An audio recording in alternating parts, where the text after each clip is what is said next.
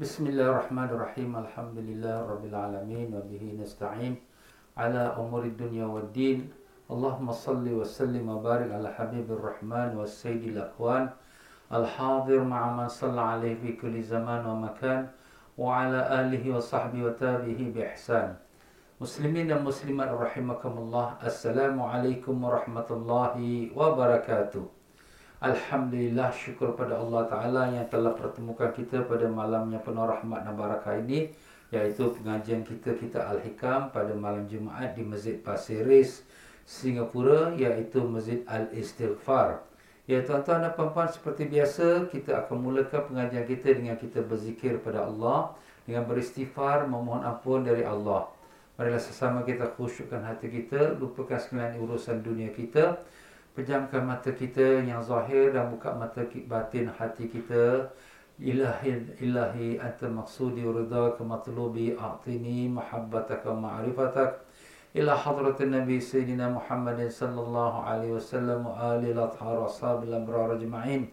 Wa ila hadrat sultan awliya wa salihin sayyidi syekh abdul qadir jilani qaddas sir aziz wa amadana allah bi imdadi wa anasana bi harakati wa nafa'ana bi barakatihi وإلى حضرة أهل سلسلة طريقة القادرية وخصوصا شيخنا مرشدنا ورابطنا السيد عفيف بن عبد القادر منصور دنا قادر جل بغداد شهد الله ولهم الفاتحة. أعوذ بالله من الشيطان الرجيم. بسم الله الرحمن الرحيم. الحمد لله رب العالمين الرحمن الرحيم. مالك يوم الدين. إياك نعبد وإياك نستعين. من الصراط المستقيم. صراط الذين أنعمت عليهم غير المغضوب عليهم ولا الضالين آمين.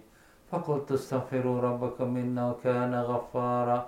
أستغفر الله أستغفر الله أستغفر الله أستغفر الله أستغفر الله أستغفر الله. أستغفر الله أستغفر الله أستغفر الله أستغفر الله أستغفر الله أستغفر الله أستغفر الله أستغفر الله أستغفر الله أستغفر الله أستغفر الله أستغفر الله أستغفر الله أستغفر الله أستغفر الله أستغفر الله أستغفر الله أستغفر الله أستغفر الله أستغفر الله أستغفر الله أستغفر الله أستغفر أستغفر الله أستغفر الله أستغفر الله أستغفر الله.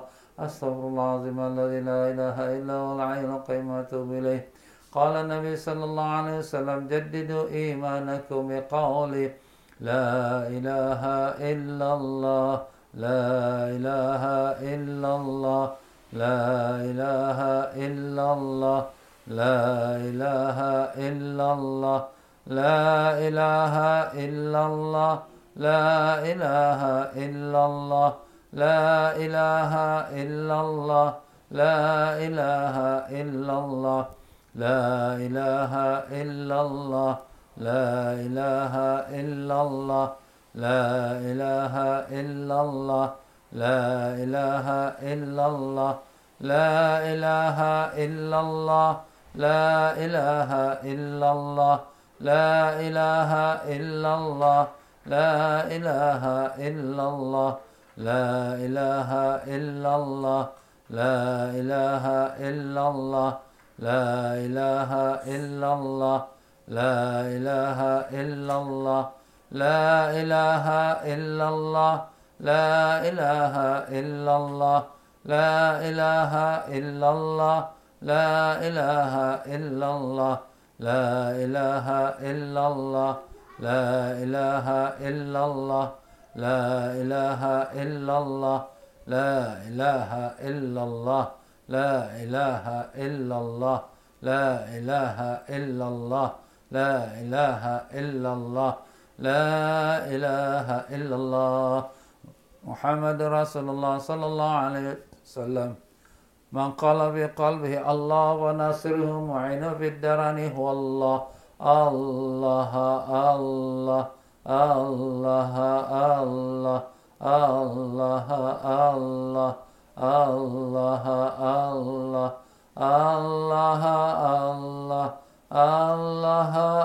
الله Allah Allah Allah Allah Allah Allah الله الله الله الله الله الله الله الله الله الله الله الله الله الله لا إله إلا الله محمد رسول الله صلى الله عليه وسلم بسم الله الرحمن الرحيم الحمد لله رب العالمين اللهم صل وسلم وبارك على سيدنا محمد وعلى آله وصحبه وسلم. اللهم افتح علينا وعلى ذريتنا فتوح العارفين اللهم علمنا ما ينفعنا وانفعنا بما علمتنا وزدنا علما. اللهم يا معلم إبراهيم علمنا يا مفهم سليمان فهمنا. سبحانك لا علم لنا إلا ما علمتنا إنك أنت العليم الحكيم. ولا حول ولا قوة إلا بالله العلي العظيم. إلهنا أنت مقصودنا ورضاك مطلوبنا أعطنا محبتك ومعرفتك وصلى الله على سيدنا محمد وعلى آله وصحبه وسلم والحمد لله رب العالمين Muslim, mus, Alhamdulillah Rabbil Alamin Syukur kepada Allah Ta'ala yang telah menemukan kita pada malam ini malam Jumaat yang penuh rahmat dan barakah. Tuan-tuan dan puan-puan sekalian, apa khabar? Alhamdulillah mudah-mudahan Allah panjangkan umur semua dalam sihat walafiat, ditanamkan iman dan taqwa, dibukakan pintu ma'rifat, dijadikan kita semua orang-orang yang ikhlas dan dimatikan semua dalam iman dalam Islam dalam husnul khatimah dan mendapat barakah dan syafaat Nabi kita Rasulullah sallallahu alaihi wasallam. Allahumma amin ya rabbal alamin. Ya tuan-tuan dan puan-puan rahimakumullah menyambung kita dalam pengajian kitab Al-Hikam yang itu kitab yang kita baca pada setiap malam Jumaat di Masjid Pasir Ris Singapura, Masjid Al-Istighfar lepas salat Isyak. Ya tuan-tuan kita telah sampai dalam pembacaan kita di muka surat yang ke-65. Jadi bagi mereka yang di kitab yang lama ini di muka surat 65, mereka yang di kitab yang baru tu mungkin sebelum muka surat 65, pokoknya pada tajuk jangan berharap kepada sesuatu selain Allah. Jangan berharap kepada sesuatu selain pada Allah. Dan itu kita telah sampai pada kalam hikmah yang ke-48. Dalam pelajaran kita lepas, kita telah membicarakan tentang kalam hikmah yang ke-47 di mana Alimah Ibn Atta'illah Skandari rahimahullah ta'ala Ya, semoga Allah Ta'ala merahmati rohnya dan meninggikan darjatnya dan melimpahkan kebaikan rahmat bar barakah ilmunya kepada kita. Demikian juga semoga Allah Ta'ala merahmati akan Ustaz Salim Bahrasi, Tuan Penterjemah Kitab ini dan semoga Allah tinggikan darjatnya dan semoga Allah melimpahkan barakah ilmu kepada kita, kepada kedua-dua guru kita itu. Kita hadiahkan suratul Fatihah. A'udzubillah minasyaitanirrajim. Bismillahirrahmanirrahim. Alhamdulillah Rabbil Alamin Ar-Rahman Ar-Rahim Maliki Yawmiddin Iyaka Na'budu Wa Iyaka Nasta'in Ihdinas Siratal Mustaqim Siratal Ladzina An'amta 'Alaihim غير المغضوب عليهم ولا الضالين آمين Dalam pelajaran minggu yang lepas, kita telah mengatakan dalam kalam hikmah yang ke-47 bahawa jangan kita melampaui akan sekalian apa cita-cita kita kepada selain Allah. Maksudnya jangan kita berharap, jangan kita ada letakkan cita-cita, jangan kita ada letakkan permintaan, pergantungan kepada sesiapa pun selain daripada Allah. Jangan. Kenapa? Karena kita dah tahu Allah dialah Al-Karim. Dialah yang pemberi dan Allah memberi tanpa diminta sebelum kita lahir ke dunia. Allah telah siapkan seluruh anggota kita daripada mata, kepala, kaki, tangan segalanya. Kita ada minta kita, Ya Allah bagi aku mata, bagi aku kaki. Tak ada. Kita belum wujud pun. Tapi Allah dah siapkan semua. Baru Allah keluarkan. Demikian juga Allah sifat Al-Karim. Bila Allah memberi, Allah tak peduli siapa kita. Walaupun orang kafir pun Allah Ta'ala beri makan minum. Begitulah dia Allah tu sangat pemurah, sangat pengasih dan sangat kaya kekayaan Allah Ta'ala. Jadi kenapa kita nak meletakkan harapan kita, pergantungan kita kepada selain pada Allah Ta'ala. Itulah yang telah kita bicarakan dalam pelajaran kita pada minggu yang sudah. Maka pada hari ini, pada malam ini yang mulia ini, Al-Imam Ibn Atta'illah Skandari Rahmanullah Ta'ala menyambung lagi dalam kalam hikmah yang ke-48. Katanya, Qala al-muallif rahimahullah ta'ala wa nafa'ana Allah bihi bikum fid darain amin la tarfa'anna ila ghairihi hajatan huwa muriduha alaik artinya jangan mengadu meminta sesuatu hajat kepada selain Allah. Sebab Allah sendiri yang memberi yang menurunkan hajat itu kepadamu. Apa yang berlaku pada kita? Daripada segala keperluan kita. Ah, kita perlu kepada kesihatan kerana kita sakit. Kita perlu kepada bantuan makan minum kerana kita lapar. Kita perlu pada pekerja kerana kita dibuang kerja. Kerana COVID yang ada sekarang ini, kita dah kekurangan ekonomi kita. Masalah kita timbul. Semua perkara yang berlaku di dunia ini. Siapakah yang menggerakkannya dan mengadakannya? Jawapannya Allah Ta'ala. Dialah Rabbul Alamin. Apa makna Rabbul Alamin? Merab itu maknanya penjaga, pentadbir, pengurus, pengatur. Segala-galanya. Rabbul Alamin. Alam seluruhnya. Bukan hanya kita. Bukan hanya di, di bumi kita. Bahkan seluruh alam cakrawala. Allah yang mengatur. Allah yang menentukan. Itulah dia tuan-tuan dan puan-puan dalam kita punya iman, akidah Islam kita. Rukun iman ada enam perkara. Apa dia yang antaranya? Beriman pada qadar dan qadar. Segala yang baik dan yang buruk datang daripada Allah Ta'ala. Jadi kalau sekiranya semua masalah itu datang daripada Allah. Ustaz saya sakit. Siapa yang beri awak sakit? Allah. Ustaz saya susah. Siapa yang jadikan awak itu susah? Allah. Ustaz saya ni dalam keadaan bingung. Siapa yang jadi kawak bingung? Allah. Jadi semua perkara yang berlaku ni adalah datang daripada Allah. Jadi siapakah yang boleh melepaskan kita daripada kesulitan itu? Daripada kesusahan itu? Daripada kesempitan itu? Daripada sakit itu? Jawapannya yang menurunkan, yang menjadikan, yang mengadakan. Dialah juga yang mengangkatkannya. Sekarang COVID ni, Ustaz susahlah COVID ni. Masalah lah, banyak masalah kita. Siapakah yang datangkan COVID ini? Eh ustaz, ini ini Amerika buat, ini China buat, ini orang ni buat, ini orang buat. Jawapannya siapa pun buat kalau tidak dengan izin Allah tak akan berlaku. Manusia hanya merancang tapi Allah yang menentukan hatta sihir yang kita kata itu perbuatan syaitan, sihir. Betul perbuatan syaitan. Tapi kalau tanpa dengan izin Allah tak berlaku sihir itu. Semuanya, semuanya baik atau buruk berlaku dengan izin Allah Ta'ala. Cuma bukanlah Allah Ta'ala nak menganiaya kita. Bukan Allah Ta'ala nak menzalimi kita. Tidak. Wa ma rabbuka bizzallami lil abid. Tidaklah Tuhan kamu itu berlaku zalim pada hambanya. Tapi sudah tentu ada hikmahnya. Apapun hikmahnya, hanya Allah lebih maha mengetahui. Kita hanya agakkan saja. Hanya anggaran saja. Kemungkinan saja. Hakikatnya Allah yang lebih maha mengetahui dengan segala hikmahnya. Namun demikian, siapakah yang boleh melepaskan kita daripada segala kesulitan kita? Allah. Siapakah yang boleh sembuhkan kita dari segala penyakit kita? Allah. Jadi kenapa kita nak meletakkan harapan kepada yang selain pada Allah? Ya? Jadi begitulah bagi orang yang makrifat. Orang yang telah sampai darjat mengenal Allah dengan hakikat sebenarnya. Sebagaimana berkata alim-alim ulama' maka dia tidak akan minta sesuatu pun daripada yang kecil atau yang besar melainkan semuanya daripada Allah taala walaupun sekecil-kecil mana pun Nabi Musa AS apabila dia dalam kelaparan waktu dia sudah lari daripada negeri Mesir dia sampai ke Madian di, di kota di di kampung yang Nabi Shu'aib AS dia pun keseorangan stranger pedagang tak ada orang yang mengenal dia. Dia duduk dia bawa pokok dia pun kata rabbi inni la ilma anzalta ilayya min khairin faqir. Ya tuhanku apa yang kau telah turunkan ataupun yang telah kau kenalkan kepada aku ini aku adalah sebaik-baik orang yang fakir. Fakir itu mana yang miskin yang mengharap. Dia letakkan harapan pada Allah.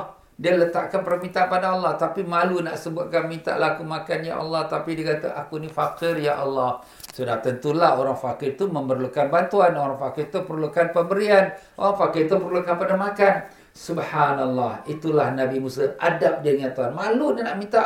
Kenapa? Sebab yang menjadikan dia fakir siapa? Allah Taala. Yang menjadikan dia miskin siapa? Allah Taala. Kita pun siapa yang jadikan kita sakit? Allah Taala. Tapi nak mengatakan, Ya Allah, aku ni sakit. Ya Allah, semua makhluk ya, orang-orang yang ma'rifat. Nabi Ayub AS apabila beliau kena penyakit 18 tahun merana dia dalam pesakit dia. Apa dia kata? Rabbi masan yasu wa anta arhamur rahimin. Ya Tuhanku, telah terkena kepada aku sesuatu kesusahan. Kalau arhamur rahimin, kalau Tuhan yang maha pengasih lagi maha penyayang. Dia tak kata, Ya Tuhan, aku sakit, tolong aku, sembuhkan aku. Dia malu. Ini orang yang makrifat, tuan-tuan. Sebab apa? Apa pun datang kepada kita, kalau ia datang daripada kekasih kita, itu adalah sesuatu yang baik. Kenapa? Eh, Ustaz, ni sakit ni baik ke? Ini susah ni baik ke? Ini kita dalam kesempitan baik ke? Kerana ia datang daripada kekasih kita, maka segala-galanya baik.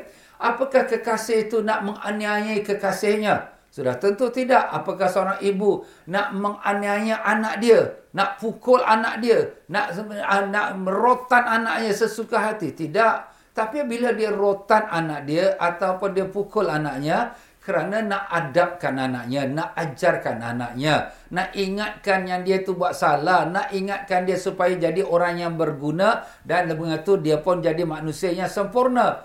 Begitulah subhanallah maha suci Allah daripada sekalian penyerupaan.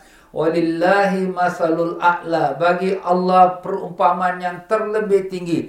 Tidak boleh nak kita samakan dengan manusia. Tapi kalau itulah manusia, bila dia merotan anak ataupun dia memukul anak, bukan nak menjahannamkan anak. Tapi sebenarnya nak membesarkan anak itu dalam keadaan yang bersopan, beradab, berakhlak dan sebagainya.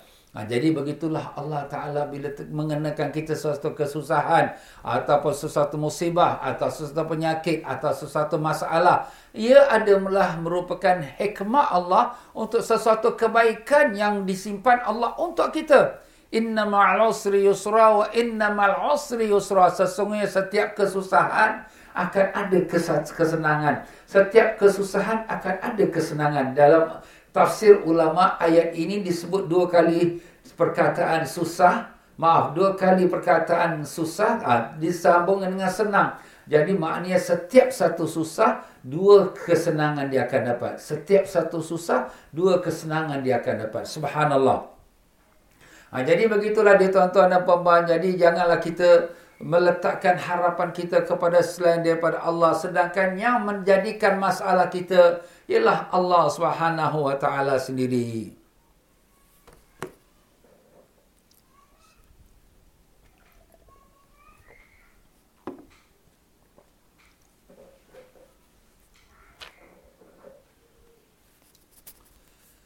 Fakaifa yarfa'u ghairahu makana huwa lahu wadi'an.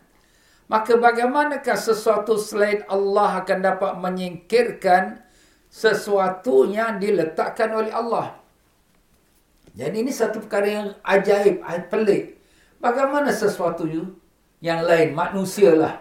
Manusia, kawan, teman, menteri, raja, siapa pun.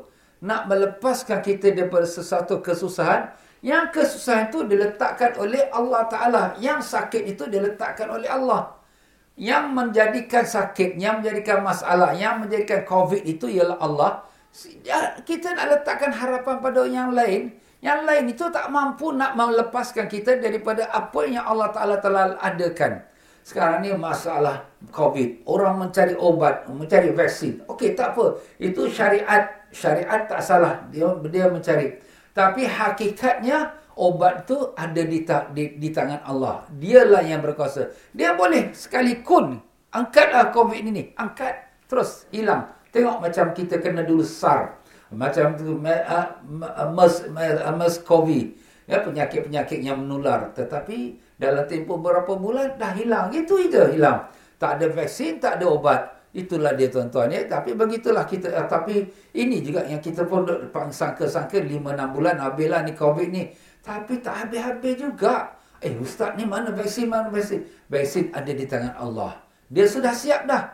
Apa dia vaksin dia tu? Iaitu dengan kita kembali kepada Allah, dengan kita taat kepada Allah, taubat pada Allah, doa minta pada Allah, dialah yang angkatkan COVID itu. Tak payah nak vaksin tak apa. Tapi ialah kalau manusia nak usaha itu tak menjadi salah.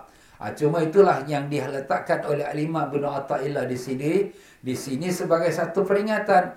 Bagaimana yang lain nak dapat lepaskan kau daripada tersepit ini sedangkan tersepit itu adalah daripada Allah yang meletakkannya.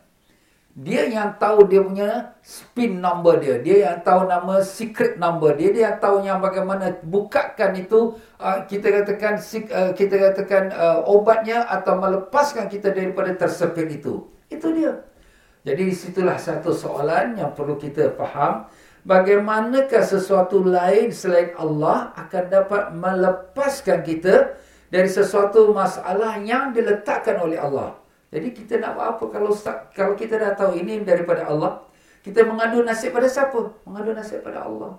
Ya Allah, kami tahu ya Allah, ini semua kerana dosa kami yang banyak. Kami mohon ampun ya Allah. Kami taubat padamu ya Allah. Angkatkanlah penyakit COVID ini pada kami ya Allah. Pada negara kami dan semua negara-negara jiran kami ya Allah. Dengan berkat syafaat Nabi Sallallahu Alaihi Wasallam. Amin ya Rabbal Alamin. Kita minta kepada Allah. Mengadulah nasib kita pada Allah. Kerana dia sentiasa mendengarkan kita punya pengaduan. Kalau manusia kita mengadu-mengadu. Hai bosanlah hasil kau aja. Ha, nampak kita. Orang marah. Oh, tak Orang tak kita lah. Kita pun marah juga. Tetapi kalau sekiranya Allah, selagi banyak mana kita minta lah pada Allah, selagi itulah Allah sentiasa membukakan pintunya untuk menerima doa kita. Bahkan Allah bertanya di sepertiga malam yang terakhir, waktu tahajud, Siapa yang ada hajat, aku nak kabulkan hajatnya. Siapa yang ada nak bertaubat, aku nak terima taubatnya. Siapa yang nak minta ampun, aku nak ampunkan. Masya Allah. Allah bertanya lagi kepada hamba dia pada sepertiga malam terakhir. Bangun, bangun malam. Bangun tahajud sebelum subuh dalam satu jam, satu jam setengah kita bangun. Semayang taubat, semayang tahajud, semayang tasbih, semayang hajat. Minta kepada Allah. Allah mampu melakukan segala-galanya. Ada seorang wanita, dia wanita ini mempunyai hajat yang besar dan dia rasa hajat dia tu tak mampu Allah Taala nak kabulkan. Dia pun ber, ber menazarlah, letak nazarnya tu pelik. Ya Allah, kalau aku dapat apa yang aku punya hajat ini, aku bernazar aku nak minum air kencing anjing. Ha? Alamak, eh air kencing anjing apa ni wanita ni berepek? Tiba-tiba betul-betul Allah kabulkan hajat dia. Alamak, dia pun dah terkejut. Macam mana ni aku dah nazar ni. Tapi dia nak minum anjing, air kencing anjing. Eh, eh, eh, tak nak, tak nak. Habis macam mana? Dia pergi tanyalah kepada Nabi kita sallallahu alaihi wasallam. Ha, masa zaman Nabi lah ni. Ya Rasulullah, aku dah nazar macam ini, macam ini. Aku sangka memang Tuhan takkan jadikan ni. Tapi jadi pula. Ha, macam mana ni ya Rasulullah? Nabi kata, kalau kau nak tunaikan nazar kau tu, kau tunggu hari hujan, kau pergilah ke rumah orang yang tak semayang, air yang jatuh ke atap rumah tu, kau tada, kau minumlah. Itulah sama seperti air kencing anjing. Ha? Kenapa? Pasal tuan rumah dia tu tak semayang. Oh, jadi kalau tuan rumah tu tak semayang, air hujan turun atas atap rumah dia tu macam air kencing anjing, tuan rumah tu jadi apa? Ha, Na'udzubillah, lebih lagi dahsyat. Ha, itulah dia tuan-tuan dan puan-puan dia. Ha, sebab tu semayang jangan tinggal. Jangan ambil remeh. Allah tak apa. Ini semua balak Allah Ta'ala bagi kita. Kerana na'uzubillah mazalik. Na'uzubillah dengan semayang kita tinggal-tinggalkan. Hukum halal haram tak peduli. Yang kita dapat harta kita daripada wang yang tak bersih. Kita tak kisah. Ha, ini semua merupakan musibah balak. Allah Ta'ala turunkan. Tapi Allah turunkan itu untuk apa? Untuk supaya jadi peringatan. Balak ni yang kita nampak di zahirnya balak musibah ni dia terbagi pada tiga. Kalaulah sekiranya dia mengeluh, alamak susahlah, balaklah ni, memang tu betul balak. Tapi kalau dia kata, ni Allah nak bagi aku peringatan ni, aku ni dah banyak dosa ni. Maka itu nikmat. Kenapa? Dengan itu dia bertaubat dan dia kembali pada Allah. Tapi kalau sebaliknya pula, orang yang makrifat pula, bila dia turun dapat balak, dia syukur, Alhamdulillah, terima kasih kerana tandanya Allah Ta'ala sayang kepada kita. Allah bila turunkan musibah ni kerana Allah sayang pada kita. Kenapa? Kerana Allah nak angkatkan darjat kita, nak ampunkan dosa kita. Eh, macam-macam lah. Satu balak tapi berbeza-beza dia punya implikasinya kepada orang yang berbeza-beza. Jadi terserah kepada kita. Kalau kita kata musibah lah, balak lah ni lama, susah lah. Ha, itu memang balak lah untuk kau ni. Ha, tapi kalau dia kata, yalah, aku pun dah banyak silap. Banyak perkara aku langgar Allah Ta'ala yang perintah. Ini Allah nak ingatkan. Alhamdulillah itu jadi nikmat. Ha, kalau sekiranya kata, Alhamdulillah dengan ini dapat aku tambahkan ibadat. Dengan ini dapat aku banyak belajar. Dulu susah nak belajar. Sekarang dengan ada COVID ni, senang belajar online. Dulu nak pergi masjid. Sekarang online tu dapat macam-macam pelajaran. Alhamdulillah. Ha, umpamanya. Ha, jadi itu jadi nikmat lah. Ya. Begitulah kata Tuan Pengarang kita, Aliman bin Atta'illah Skandari man la yastati'u an yarfa hajatan an nafsihi fa kayfa yastati'u an yakuna laha an ghairihi rafi'an? Siapa yang tidak dapat menyingkirkan bencana yang menimpa dirinya sendiri maka bagaimanakah akan dapat menyingkirkan bencana dari lainnya Ha, ni sambungan dia punya ayat dia lah. Ayat bahasa Arab tu dengan terjemahan dia. Jadi dia ada tiga rangkap. Rangkap pertama dah kita sebut. Rangkap kedua dah sebut. Rangkapan yang ketiga. ya Di muka surat yang ke-65 buku lama. Kalam hikmah yang ke-48. Mungkin ada yang baru join ya. Eh muka surat berapa? Muka surat berapa? Kalam hikmah yang 48. tu terjemahan dia. Jadi sekarang Alimah bin Atta'illah sekarang nak memberikan alasan. Kenapa? Kenapa kamu jangan pergi berpindah letak harapan pada yang lain selain Allah? Kenapa? Kerana Allah yang meletakkan penyakit itu. Jadi Allah yang meletakkan kesusahan itu. Bagaimana orang lain boleh angkatkannya? Satu. Keduanya, kenapa orang lain tak boleh angkatkannya? Ini disebutkan sebabnya. Jadi siapa yang tak dapat menyingkirkan bencana, siapa yang tak dapat menghilangkan bencana, kesusahan, kesulitan, kesakitan, yang menimpa atas dirinya. Kita sebagai seorang doktor. Kita pun sakit juga. Kalau doktor tu pun sendiri sakit, dia pun tak boleh nak ubatkan diri dia. Macam mana nak ubat orang lain? Kalau sekiranya seorang bos, manager kita tengok dia, wah dia kereta besar, rumah besar. Tapi dia pun ada masalah. Dia pun ada masalah dengan isteri, ya, masalah dengan anak, masalah dengan kawan, masalah dengan bank. Kalau dia sendiri pun ada masalah, macam mana nak selesaikan masalah kita? Kita sekarang menghadapi COVID-19 ini. Satu dunia. Satu dunia ni pun ada masalah sendiri.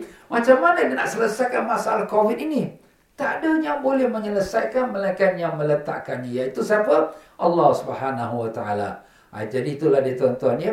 Kalau sekiranya kita fikirkan cakapan Syekh Ibn Atta'illah ni memang betul juga. Yang pertama sekali, iaitu yang meletakkan masalah ialah Allah. Kenapa kau pergi cari orang lain? Minta pada Allah. Ibarat kata kita lalu anjing gong gong gong gong gong gong gong. Kita jangan marah anjing. Kita panggil tuan. Yang punya anjing ni, ni anjing ni panggil masuk dalam. Eh, hey, masuk masuk. Ah, anjing masuk kan senang. Sekarang COVID ni sekarang bermaharaja lila satu dunia dia pergi. Ah, kita nak perang dengan COVID. Tak payah. Kita minta pada Tuan COVID. Siapa Tuan COVID? Allah, Ya Allah. Angkatkanlah COVID ni daripada kami, Ya Allah. Maka Allah angkat. Kalau Allah angkat, angkatlah. Alhamdulillah. Kalau Allah tak angkat, ah, tak apalah, sabarlah. Itu semua dah kehendak Allah, kita reda. Masya Allah, nampak tuan-tuan? Kan senang kerja kita. Abu Ustaz, kalau itu tak payah kita usaha lah. Eh, usaha tu usaha, itu syariat. Ha, kita dalam hidup ni kena ada dua rel. Kereta api kalau dia satu rel, saya dia terbalik, dia tak boleh, dia kena dua rel. Jadi rel tu kita tu syariat dan hakikat. Syariat ialah kerja urusan dunia kita. Buat apa yang patut kita buat. Cari obat, cari vaksin, vaksin. Ha, tetapi hakikatnya ialah Allah Ta'ala. Kalau vaksin macam mana best sekalipun, world, dunia punya standard sekalipun, tapi kalau Allah kata no, tidak, dia tak akan jadi mujarab. Dia tetap akan ada juga penyakit ini. Jadi kita minta pada Allah. Sebab tu jangan lupa kembali kepada Allah. Kita pun dah banyak lalai dah. ya. Kita sini tengok di, di dunia hari ini dengan diri kita, dengan maksiat keliling pinggang kita. Tak boleh nak cakap lagi lah. Yang jantan pun nak jadi betina, yang betina pun nak jadi jantan. Macam-macam lah. Dah orang kata dunia terbalik. Haiwan pun tak buat kerja macam tu. Haiwan, kalau jantan cari betina. Ini jantan cari jantan. Apa cerita ni? Betina cari betina. Apa cerita ni? Maaflah, orang dah, dah, dah, dah tak siuman dah. Dan orang kata nak kata haiwan. Haiwan lebih baik lagi daripada manusia yang macam tu. Ha, itulah Allah Ta'ala kata dalam ayat surah Atin itu. A'udzubillah syaitan rajim. Bismillahirrahmanirrahim. Laqad khalaqnal insana fi ahsani taqwim. Thumma radadnahu asfala safilin. Telah kami jadikan manusia sebaik-baik kejadian. The best creation. Sebaik-baiknya. Tak ada yang lebih baik pada manusia. Carilah haiwan. Carilah jin. Carilah siapa. Tak ada siapa yang lebih cantik, lebih indah, yang lebih sempurna keciptaannya daripada ciptaan manusia kita ni. Tapi apabila sudah dijadikan mereka sudah menyeleweng daripada normal mereka. Mereka sudah terkeluar daripada garisan mereka. Akhirnya mereka menjadi asfalas safilin yang lebih rendah dari sekalian yang rendah. Siapa yang rendah? Iaitu kita kata haiwan. Dia lebih rendah daripada haiwan. Ini yang sekarang berlaku ni. Allahu Akbar. Ya Allah, selamatkanlah kami, anak cucu kami semua, Ya Allah, daripada sifat-sifat kehaiwanan.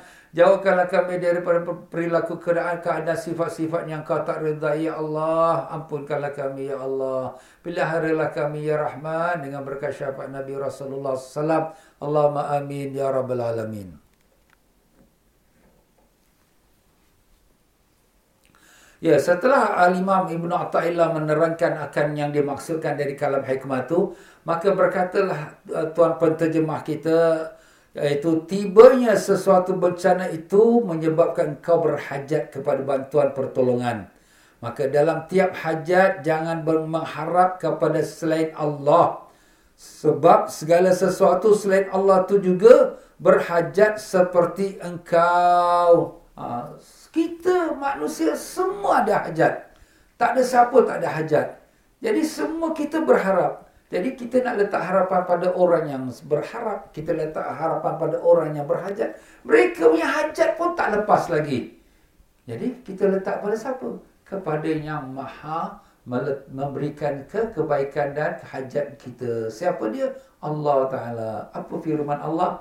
Qul huwallahu ahad. Katakanlah Allah yang Esa. Allahus Samad. Allah tempat pergantungan. Semua makhluk bergantung pada Allah. Mau tak mau, sedar atau tak sedar, semua makhluk bergantung pada Allah. Langit, bulan, bintang ni semua. Cakrawala ni semua tidak akan wujud dengan tanpanya kehendak Allah Ta'ala. Tak akan dia bergerak, berputar semua tanpa dengan kehendak Allah Ta'ala. Tak akan mengeluarkan cahaya tanpa dengan kegerakan Allah Ta'ala. Begitu juga diri kita. Tak dapat kita nak makan, minum tanpa dengan kurnia Allah Ta'ala. Demikian juga nafas kita keluar masuk udara tanpa dengan udara Allah. Takkan kita dapat hidup. Semua manusia, maupun dia sedar atau tak sedar, beriman atau dia kafir. Tetap semuanya berhajat kepada Allah Ta'ala.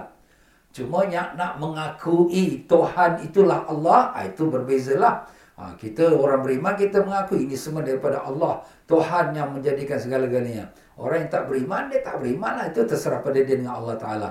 Ha, tapi pokok semua berhajat pada Allah. Bergantungan dengan Allah Ta'ala. Itulah dia tuan-tuan. Jadi kalau sekiranya kita ada apa-apa hajat pun, kita kembali pada Allah. Anak kita tengah malam sakit, eh ada doktor buka klinik, malamnya ada klinik uh, 24 hours lah. Terus kita fikir kepada manusia, kenapa kita tak fikir, Ya Allah, Engkaulah yang menjadikan sakit anakku ni. Engkaulah saja yang boleh sembuhkan, Ya Allah. Aku mohon padamu, Ya Allah. Sembuhkan sakit anakku ni, Ya Allah. Minta pada Allah. Eh, Ustaz, bolehkah Allah Ta'ala sembuhkan yang tanpa, tanpa usaha? Allah kan nak sembuhkan tanpa usaha? Boleh. Kun fayakun. Jadi semua.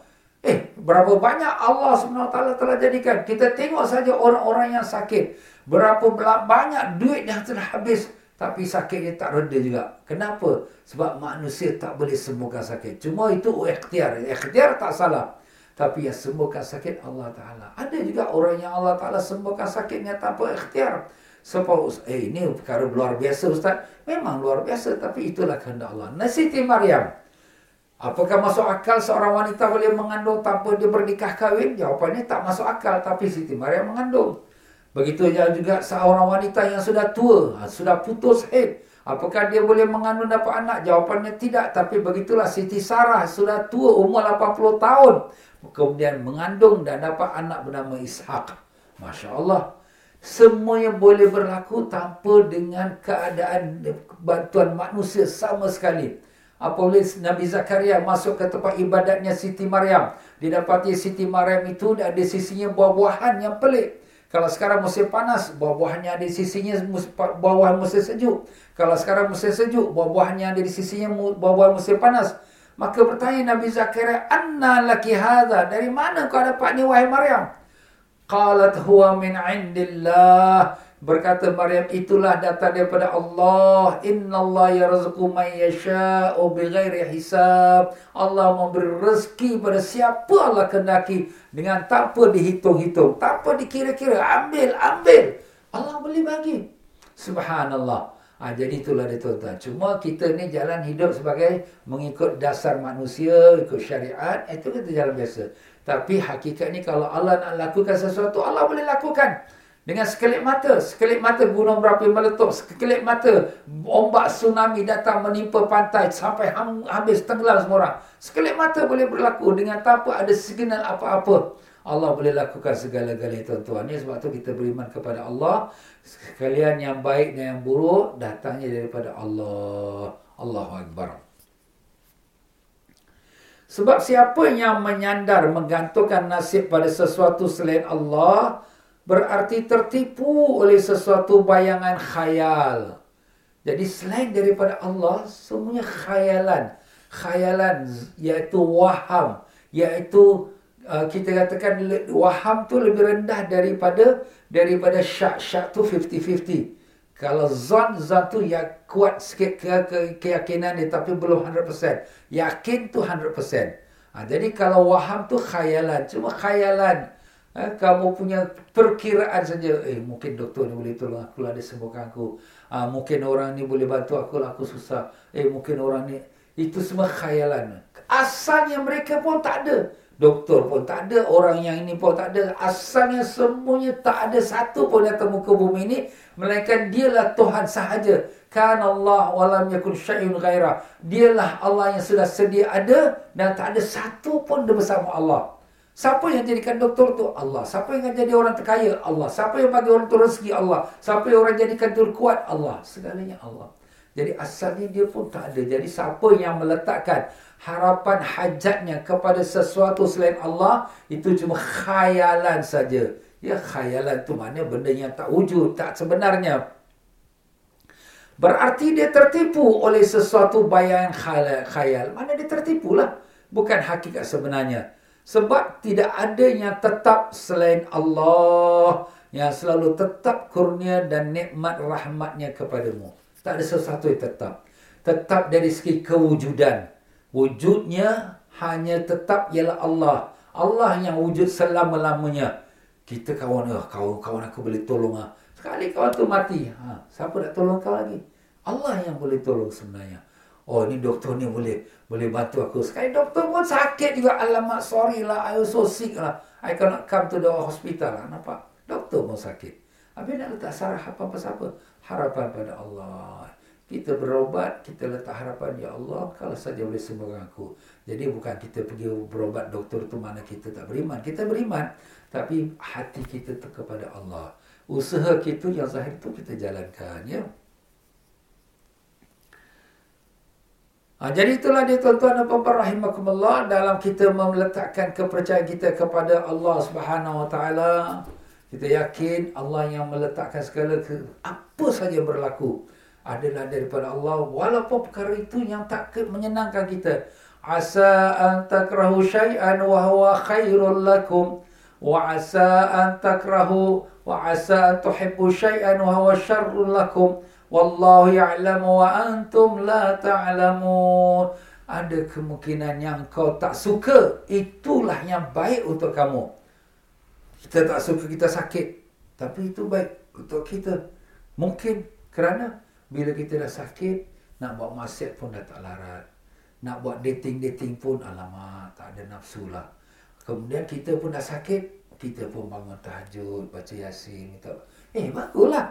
Dulu susah nak sembang tahajud, terkejut aja.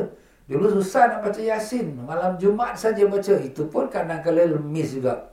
Ha, tapi Alhamdulillah sekarang rajin tiap-tiap pagi baca yasin. Kenapa? Dia sakit Ustaz dia ada hajat. Ha, dia minta kepada Allah. Wa asa an tuhibbu syai'an wa huwa syarrul lakum. Dan mungkin yang kamu suka itu yang tak baik untuk kamu. Kamu suka kalau kamu sehat. Tapi mungkin kalau sehat, kamu lupa pada Allah. Kamu buat dosa maksiat. Mungkin itu tak baik untuk kamu. Biar biar kau sakit. Biar sakit. Nah, macam sekarang COVID ni. Ha, biar COVID ni. Biar COVID ni. Nanti dulu. Ni nak minta cepat-cepat angkatkan COVID nanti. Kamu balik pada asal. Sekarang night club pun tutup. Kasino pun tutup. Tempat maksiat pun tutup. Bagus. Pasal apa? Pasal tak boleh kita nak campur ramai-ramai. Ha, kan dah bagus. Ha, sekarang kita banyak masa duduk di rumah. Ha, boleh ikut online kita punya pelajaran. Ha, tapi bila dah hari COVID dah diangkat, nah buka kabinet, ha, buka night club, ha, buka tempat-tempat masa. Ha, dah balik masa, masa ha, balik asal. Ha, nampak? Jadi Allah kata, biar dulu. Biar dulu. Allah Akbar. Kita pun tak tahulah. Ya? Ini urusan Allah tuan-tuan. Kita tak tahu. Kita serah pada Allah. Ya Allah, kami minta kepadamu sekalian kebaikan yang ada pada COVID-19 ini, Ya Allah. Dan kami mohon lindung denganmu, Ya Allah, daripada segala kejahatan yang ada pada COVID-19 ini, Ya Allah. Ya Allah, kalau saja yang tahu apakah perkara ini, COVID ini, penyakit ini, baik untuk kami atau tidak. Kami reda dengan takdirmu. Kami syukur dengan nikmatmu. Kurniakanlah kami kesabaran dalam menghadapi ujianmu. Bantulah saudara-saudara kami yang dalam kesusahan, dalam kesepitan, dalam mengharungi hidup mereka, dalam menghadapi penyakit COVID-19 ni, Ya Allah. Ya Allah, lepaskanlah kami daripada kesengsaraan hidup dunia dan kesengsaraan hidup di akhirat. Jadikanlah sakit baki umur kami dalam taat kepadamu, Ya Allah. Dan kalau kau sudah sampai masa nak mengambil nyawa kami, izinkanlah kami mengucap kalimah La ilaha illallah Muhammadur Rasulullah sallallahu alaihi wasallam. Matikanlah kami dalam iman, dalam Islam, dalam husnul khatimah pada pagi Jumat daripada bulan Ramadan dalam keadaan kami sujud padamu atau mati syahid di jalanmu setelah kami tunaikan sekalian perintahmu dan kewajipan kami kepada hamba-hambamu.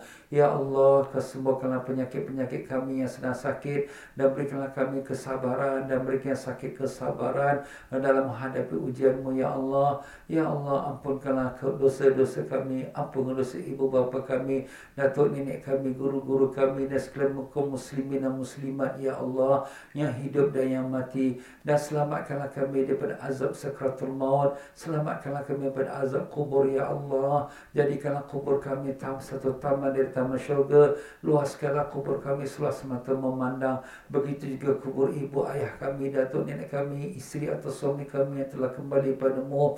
Luaskanlah kubur-kubur mereka ya Allah. Ya Allah ya Tuhan kami jadikanlah kami semua hamba-hamba yang mendapat barakah dan syafaat Nabi kami ya di yaumul qiyamah kelak. Ya Allah terimalah doa kami kabulkanlah permohonan kami. Rabbana atina fid dunya hasanah wa fil akhirati hasanah وقنا عذاب النار وصلى الله على سيدنا محمد وعلى آله وصحبه وسلم والحمد لله رب العالمين Ya tuan-tuan dan puan rahimakumullah uh, Marilah sama-sama kita bacakan Fatihah Untuk saudara kita yang baru meninggal dunia tadi pagi Iaitulah Almarhum Haji Adam bin Wan Dan demikian juga Almarhum Juraimi bin Haji uh, uh, uh, Haji Datuk Haji Maskut Ya Ha, jadi marilah sama dengan kita niatkan semoga Allah merahmati roh kedua mereka dan semua arwah ibu bapa kita dan tuan kita semua yang berkat syafaat Nabi SAW